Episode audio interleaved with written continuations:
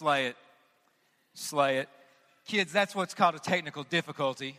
Uh, we do this live, if in case you uh, haven't figured it out. And so, uh, um, yeah, and uh, it's uh, this. Uh, our church is six. One day we're going to figure this out. I promise. All right. Hey, it's cool, man. Um, here's what we're going to do, man. I'm going to pray and um, uh, talk to you really quickly about something that you did see there that I, I really need. The second one was kind of goofy. Um, but I need you to know something about that first video you saw there. So I'm going to pray, and uh, we're going to jump in here this morning. God, I pray that you would just grip our hearts with the um, just the weight of this season and, and, and, and the potential of it, God, the potential of what could possibly happen if we as a church would be bold and take a step and invite someone to a church service that people would hear the gospel and that they'd be saved. God, I pray that you would give us radical boldness, God, that we would be broken over the fact that, that God, we have family members who are lost. God, we have friends who don't know Jesus. God, we are around people every single day, Father, who do not know what we know. And I think the worst thing we could do is talk about how Jesus is the reason for the season and not tell anybody about it. I think the worst thing that we could do, God, is come here and sing Christmas songs and have nativity scenes at home and know what it means and not do anything about it for the sake of the salvation of other people. I think that's the worst thing that we could do. So, God, I pray that you would just you just lay that on us, God. Lay that on us. It's the opportunity uh, we got this season to make a difference and to see lives changed. And Father, I pray that you guide our time here. You bless our time. Father, we surrender it to you. Thank you that Jesus, you are Lord. We love you. It's in your name. Amen. Amen. Hey, so here's the deal. If you are brand new uh, to Summit, uh, then I want you to know that you have uh, entered into what is uh, arguably the biggest season in the history of uh, in, in, our church all year long. Rather, is what I'm trying to say. This is the the Christmas season is the biggest time of year for our church. We intentionally lean in to Christmas because it's during Christmas. People are more open to an invite to church during Christmas than at any other time of the year. That's proven uh, from all kinds of different sources and surveys and research that people are more open to Jesus, people are more open to the gospel, people are more open to the church this time of year, every year, than they are at any other point. I mean, at some point this Christmas season on ABC, Linus is going to stand up and preach the gospel to Charlie Brown and to all America, right? And here's the deal. Here's the deal. Here's the deal. Wait, wait. Here's the deal. Nobody is going to get on Twitter and Facebook. I can't believe that that cartoon with a blanket told me that Jesus was born. Nobody gets fired up, upset. They're like, "Whoa, Charlie Brown! I love it." And people do that all, right now. Right now in our culture, I was watching something on TV yesterday. Uh, some Christmas celebration. There was a band singing. They weren't Christians at all, but they were singing how the great I Am was born on Christmas. I'm just telling you that that our culture might be closed off to the gospel all year long but something happens at Christmas. Hello? Something, something happens at Christmas. There are people that you know and I know have no interest in church at all, but either this past week or this month or in the next couple of weeks, they're going to put a nativity scene in their house.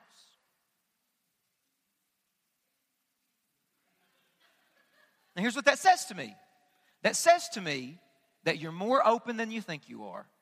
That's what that says to me. So I, I make no apologies. We lean into this season. And we tell people, I urge people, I'm begging you, invite anything with a pulse to our service on December 20th. This is our last Christmas in the Forum, y'all. This is it. Next Christmas, we're going to be in our building.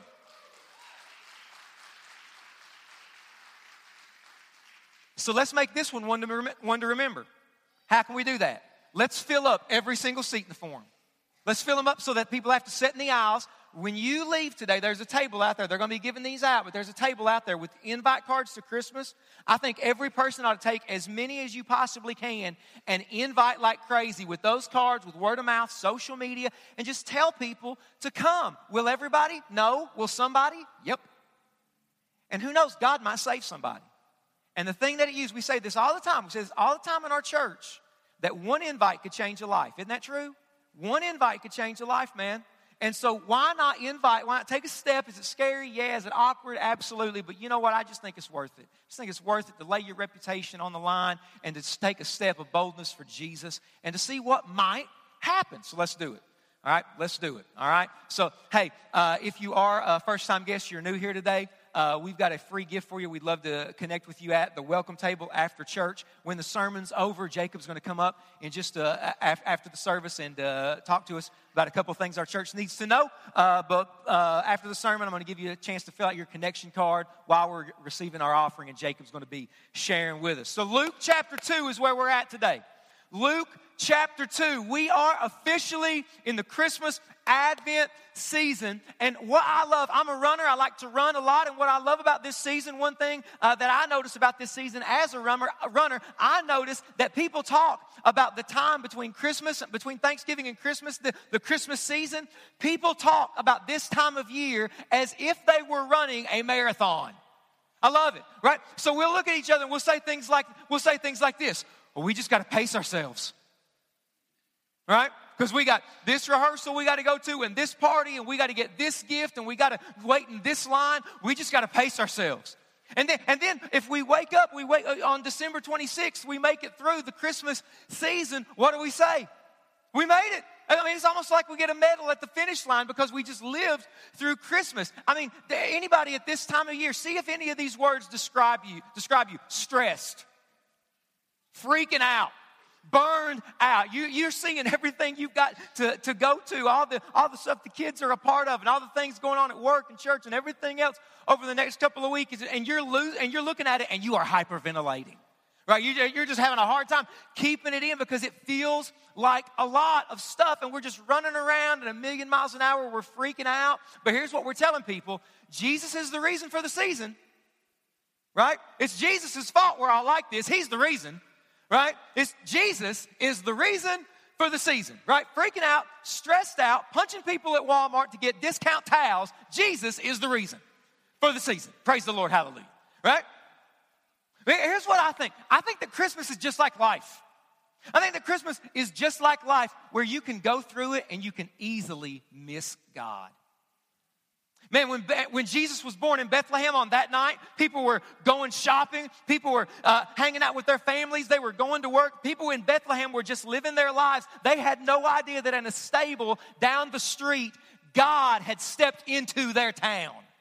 Literally, God with skin on, Jesus Christ, born in their town, and they didn't even know it. And we could go through this season, nativity scenes in our house, and we could sing the carols and say, Jesus is the reason for the season. We can say it with our mouths, but in our hearts, our hearts are millions of miles away. And so, what we're doing today is we're starting a series called Come Let Us Adore Him.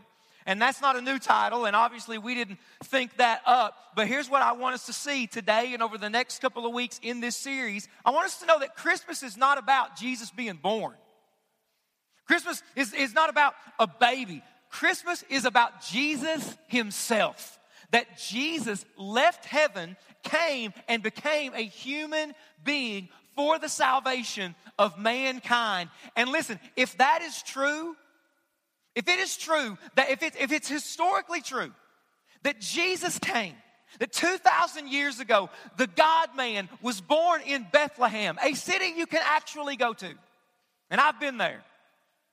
You can go to it. You can go to the place where they say that he was born. If the God man really was born, then that ought to have a radical impact on our lives. Man, if, the, if God put on skin, I think it ought to mean more than we put up a Christmas tree and decorate the house. All right? And, and here and, and, and so so there's so there's some radical things that ought to happen in our lives if jesus was really born if christmas really happened. And i just want to focus on one of those radical effects that it ought to have on our lives over the next few weeks leading into christmas. And it's just simply this. If christmas happened then christmas is about worship that, that, that Jesus came so that you and I would worship Him. That, that, that Christmas is about worship. And I just want us to show it. I want to show us this as we're just launching this series today, Luke chapter 2. All right, Luke chapter 2, verses 8 through 21. You should, uh, hopefully, you're there in your Bible. If not, the words are going to be on the screen. But Luke 2, 8 through 21 says, In the same region, there were shepherds in the field keeping watch over their flocks by night. And an angel of the Lord appeared to them, and the glory of the Lord shone around them, and they were filled with great fear. And the angel said to them, Fear not, for behold, I bring you good news of great joy that will be for all the people.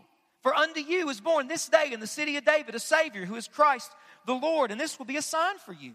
You'll find a baby wrapped in swaddling clothes and lying in a manger. And suddenly there was with the angel a multitude of heavenly hosts praising God and saying, Glory to God in the highest, and on earth peace among those with whom he is pleased. When the angels went away from, uh, from them into heaven, the shepherds said to one another, Let's go to Bethlehem and see this thing that's happened which the Lord has made known to us. And they went with haste and found Mary and Joseph and the baby lying in a manger.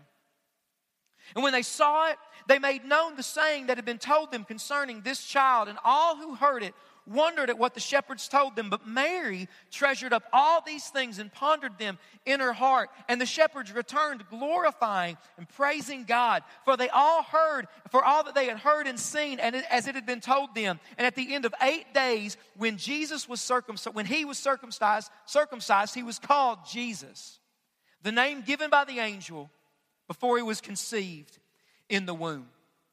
Let's just try to just try to rally around here and, and figure out the cast of characters in the story we just read. So the first people that we see are the shepherds. Now here's what you need to know about the shepherds. They were rejects.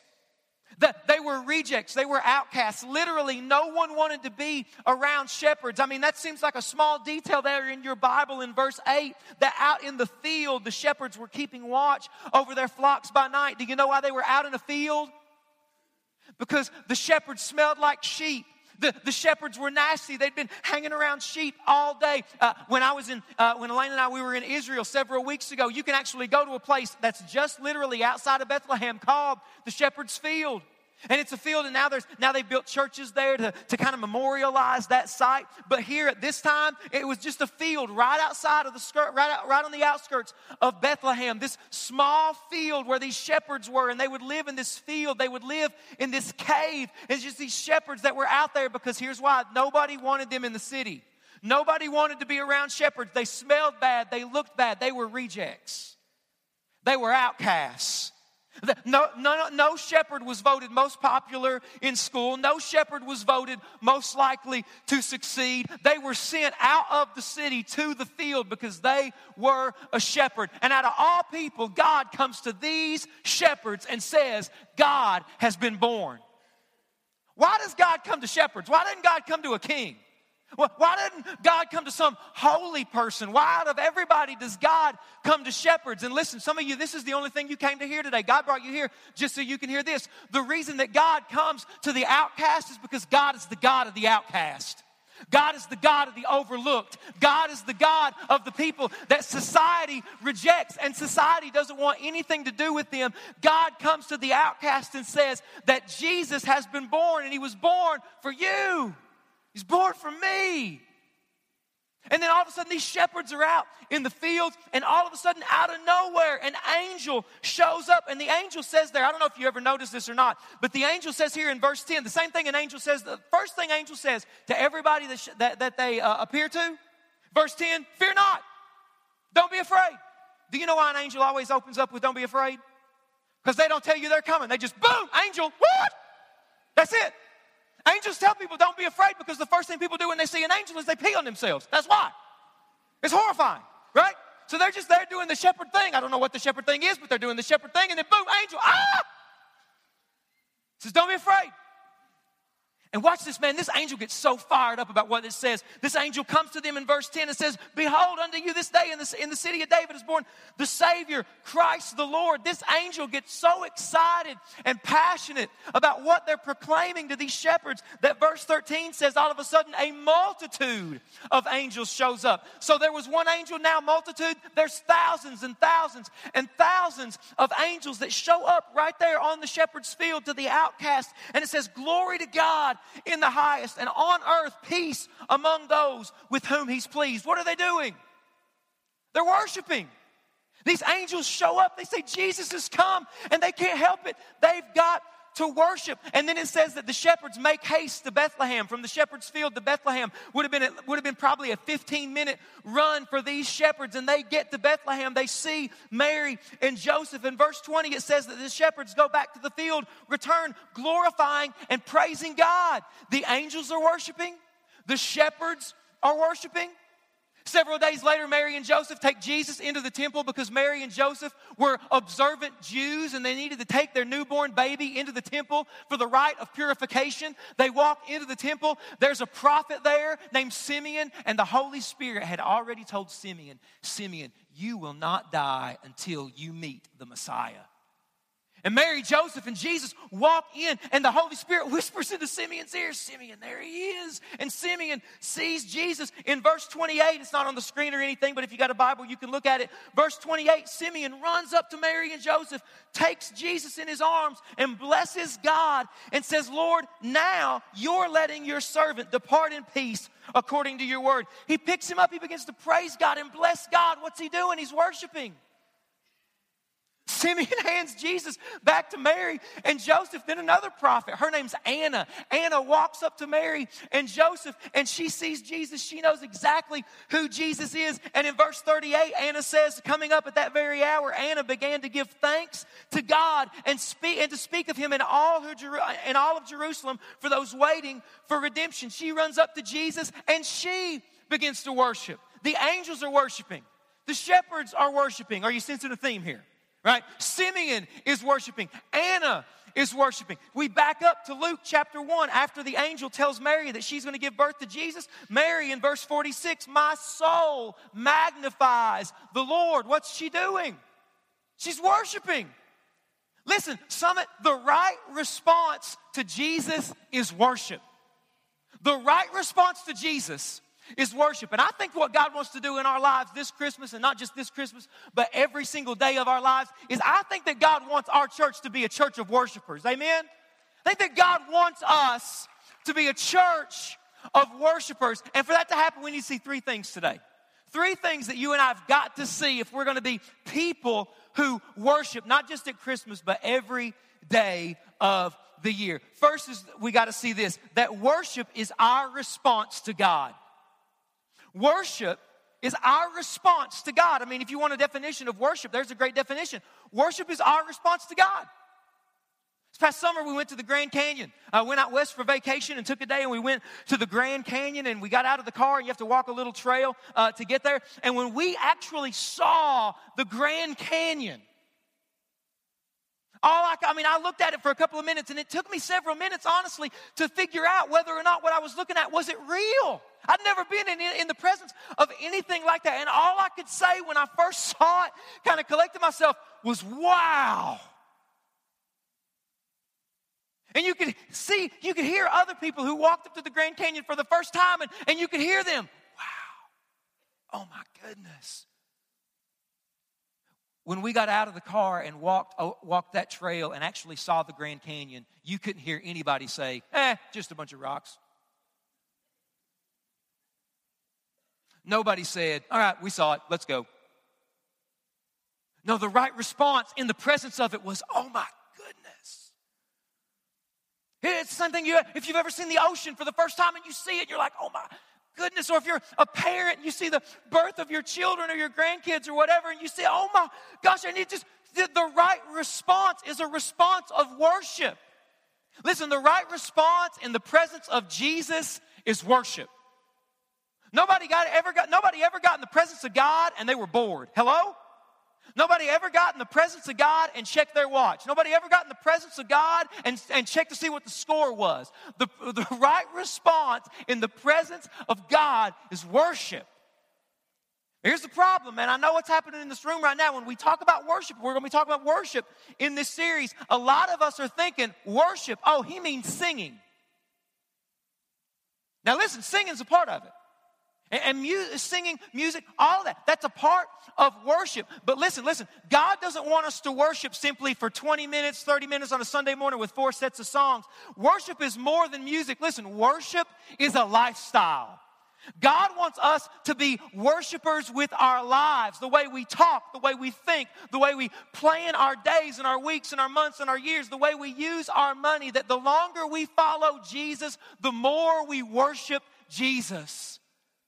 And I tell you this, man, listen, if you want to see worship in here go to the next level, if you want to see worship intensify on Sunday mornings, then worship Jesus out there before you get in here.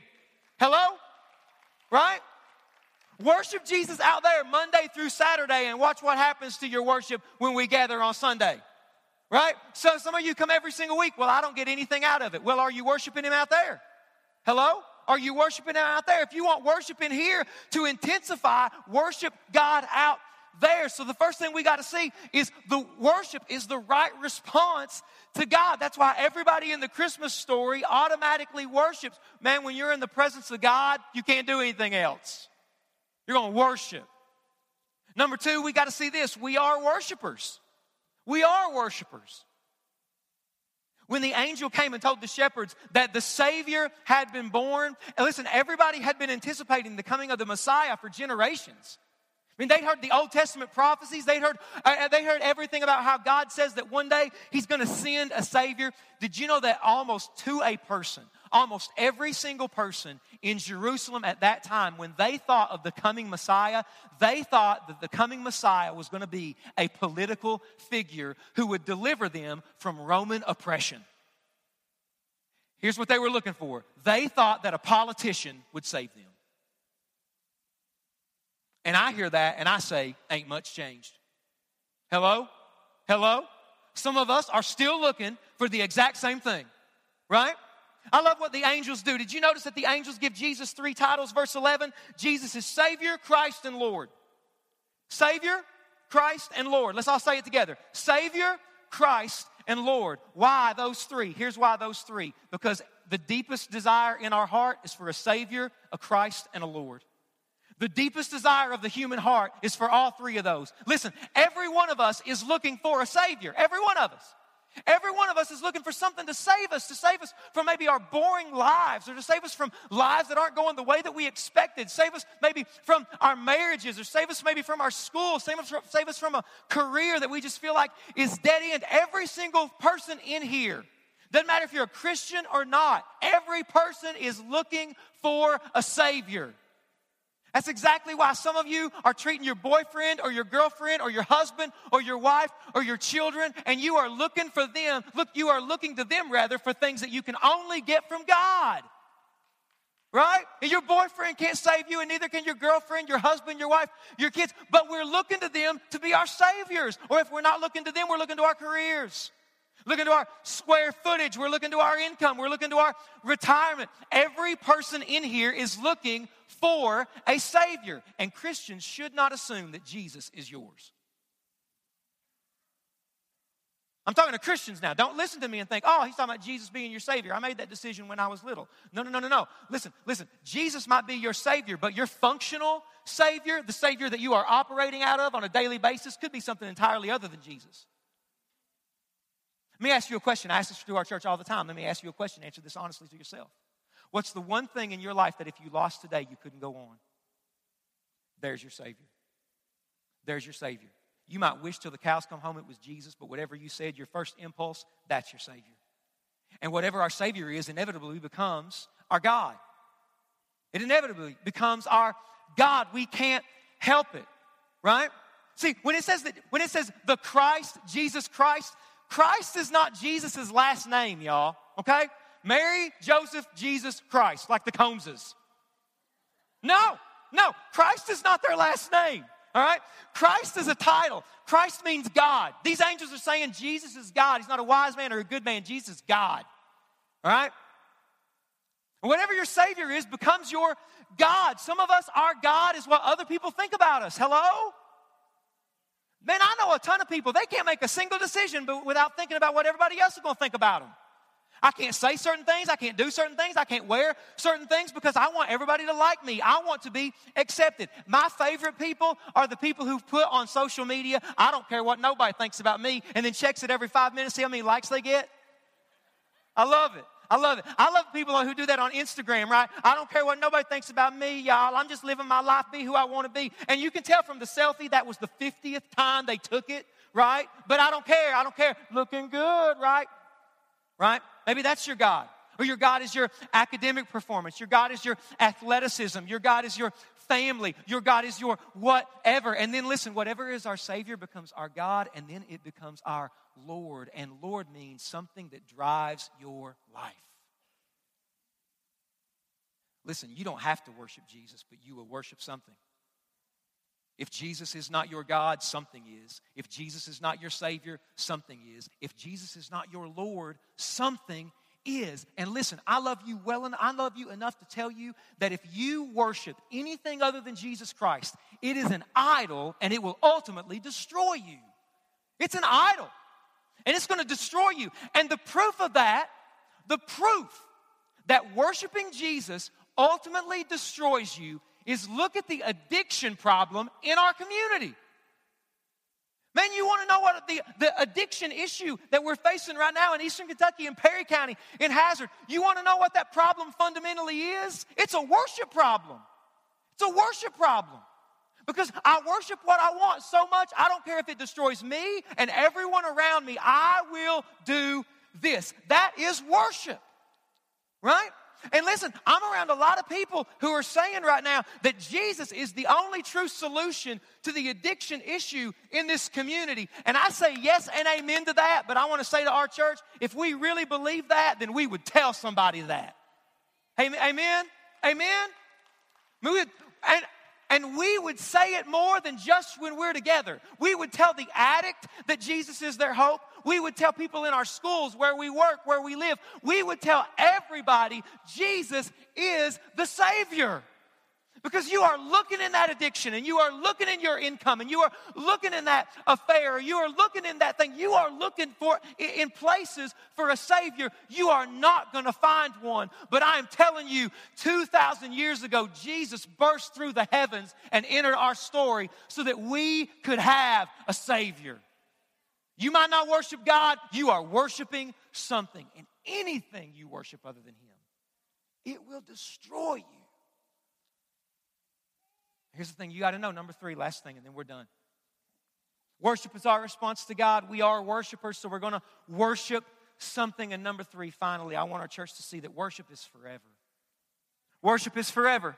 The worship that Jesus gets right here at the first Christmas is the worship that Jesus is getting right now and for all of eternity, that's what's happening for Jesus. Jesus is being worshiped right now. I love what Revelation chapter 19, verse 6 says. Then I heard, watch this.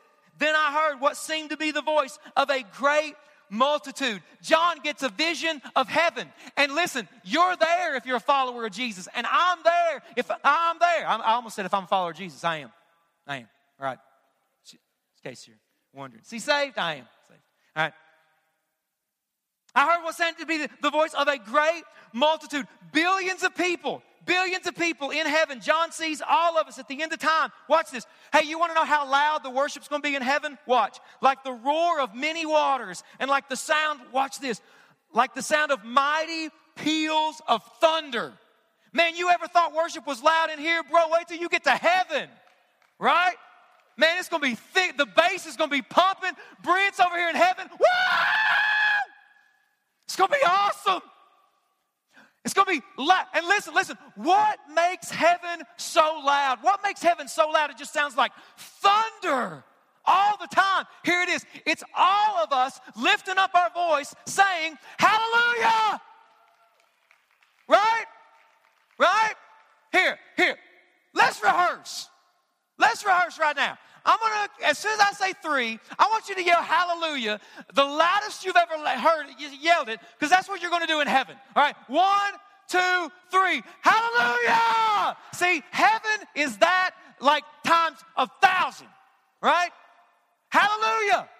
What are we celebrating? Look at the rest of the verse. For the Lord our God, the Almighty, reigns. Let us rejoice and exalt and give him glory. Listen, listen, everything we do as a church will end.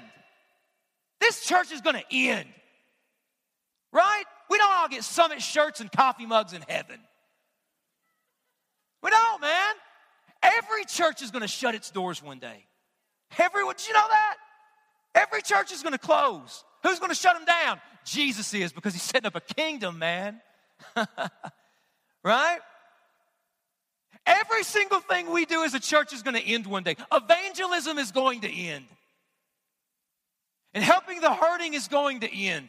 And church planting is going to end. And everything we do for kids and students, it's all going to end. But worship will never end.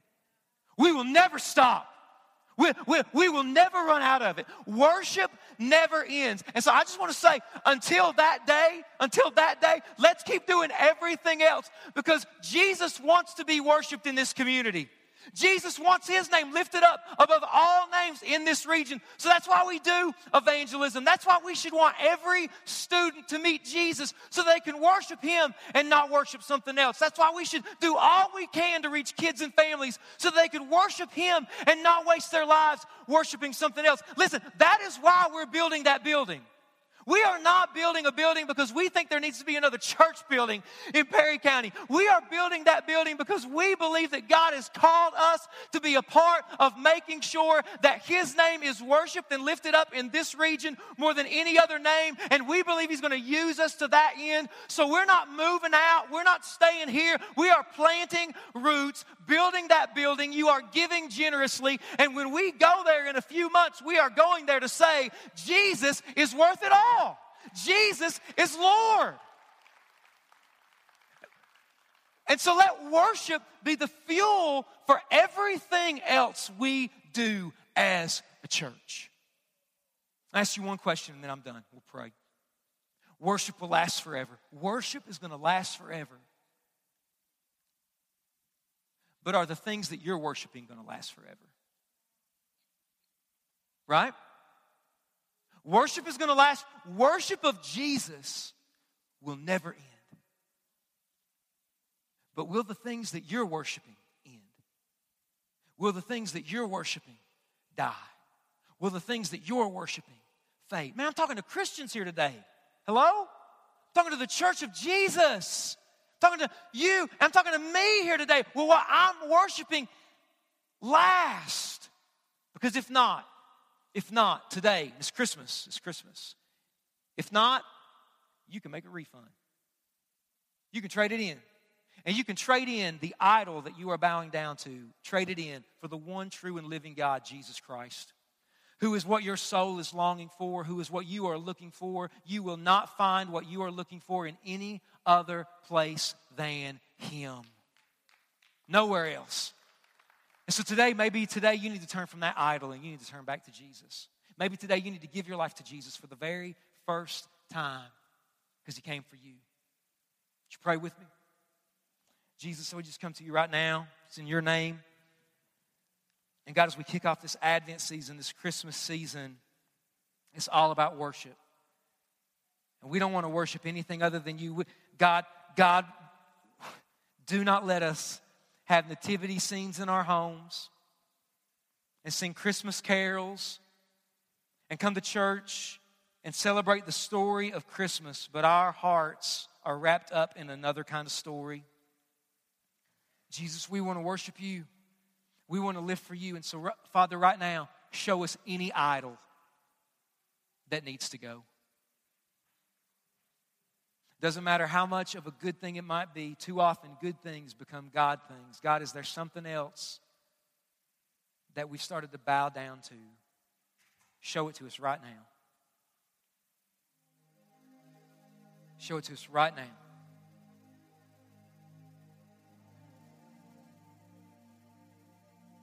If that's you today, right now, if that's you, if the Holy Spirit is just revealing to you right now, you know what? This is too big in your life. This is taking the place of God in your life. Let's just call it what it is. If the Holy Spirit is showing you something and He's saying, This is an idol. just raise your hand right now so we can pray for you? Just raise your hand right now. Say, Mark, there's something in my life God is showing me. It's too big. Something's taken the place of Jesus. There's a hand right there. Anyone else? Anyone else? Anyone else? Just say that. There's another one right there. God bless you. There's another one right there. Say, Mark, God is showing me something that's taking its place. There's another hand.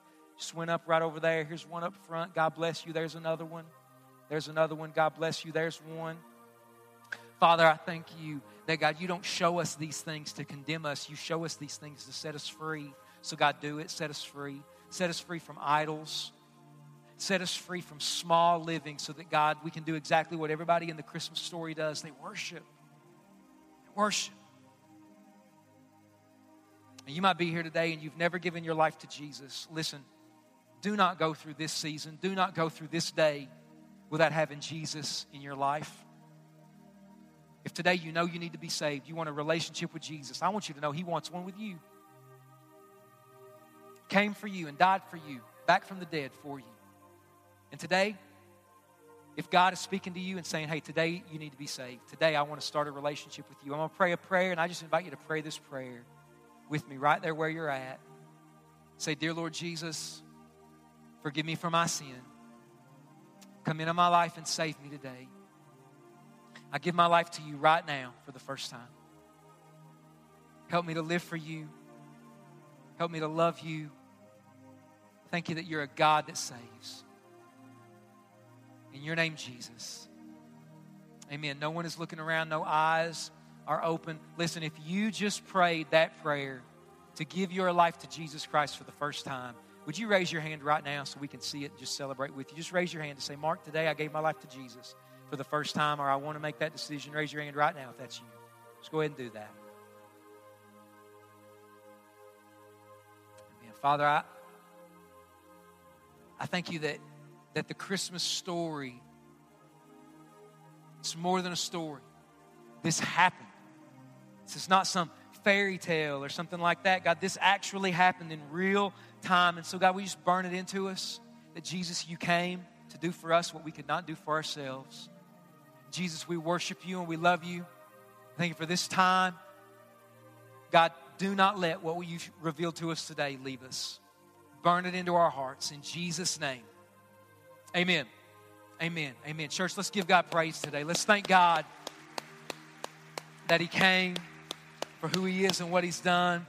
And, and right now, uh, I just want to give you an opportunity. I would love to know what God did in your life today, all right? Um, would you just grab your connection card? Everybody in here, just grab your connection card. We ask every single person that comes, everybody that comes, we ask everybody to go ahead and grab that card. Just write on that. If you're a regular attender, you can just write your name and check the box that says I'm a, return, I'm a regular guest or a regular attender. Um, but fill that out as best as you possibly can and let us know what God did in your life today. Any decision you need to make. You want to be baptized, you want to become a part of this church, you want to begin to serve. Just let us know what God did in your life today. Our ushers are going to come and get in place. We're going to receive our offering. You guys can go ahead. Men and women who are helping out with that today, you can go ahead and get in place. Jacob's going to come up here uh, in just a moment. He can go ahead, do a microphone. You can go ahead, do a mic here. Jacob's going to come, and uh, while we're receiving our offering, Jacob's going to uh, share a couple things with you that you need to know. One, especially for next Sunday. Next Sunday is going to be really neat. Hey, really quickly before we receive our offering, I want to show you some pictures here of our building. Uh, whoop, they're real dark. That's blacktop. There we go. Hey, there we go. There's blacktop up there at the building. There's a room with blue walls. Look, it got painted. There we go. You can see these pictures. There we go. So paint's on the walls and lights are on. Go to the next picture there. There we go. There's the auditorium right there. Lights are on. Every first time guest in our new building gets like a forklift and a crane. It's going to be one of those. It's going to be awesome. Uh, the lobby's finished painting and uh, all that, man. But all that things are happening. You guys are continuing to give, and and progress is happening up there at the building. And man, Lord willing, we're going to be in there very soon. But I just want to encourage you to continue to give. Thank you guys so much for what you have given. I'm going to pray and we're going to receive our offering. I want you to listen to uh, uh, Jacob. He's got something, uh, like I said, you need to be here next Sunday. Jacob's going to tell you about it, but I'm going to say do not miss next Sunday. All right, let's pray. Jesus, thank you for today. Thank you for every person that gives. God bless the gift and the giver. Father, I pray that you would be glorified today in what's given and use it for your glory. In Jesus' name, Amen. Hey, if you're, a, if you're new here today, I'd love to meet you at the welcome table after church. Jacob, go ahead. Good morning, Summit. Um, God is so good. Um, just to kind of give Him praise, uh, I'm just so thankful for God. I know we just came out of a series about thankfulness or whatever, but uh, it's just so important to continuously thank God in every circumstance, even when you don't feel like thanking Him it's so important to uh, just thank Him because He is good. So, um, next uh, Sunday, December 10th, is going to be the student takeover service. Um, it is all the students, whatever. We're going to do the whole service. You don't want to miss that. We have a lot of good stuff going on. Um, we have a couple people speaking, and it's just going to be really awesome. Don't miss it. Come support us. We need you guys to support us in this. Um, there, when you leave, there is invite cards for the Christmas service on the table. Make sure you get some of those and hand them out like crazy.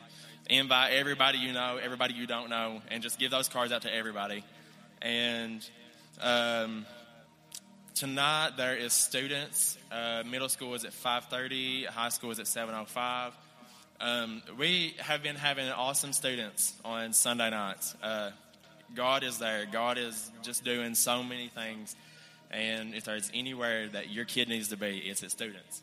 Um, God is just really doing a lot in that. So, and the Summit app, download it if you don't have it. There's all kinds of good stuff on it. There's devotions on it. It's going to keep you up to date.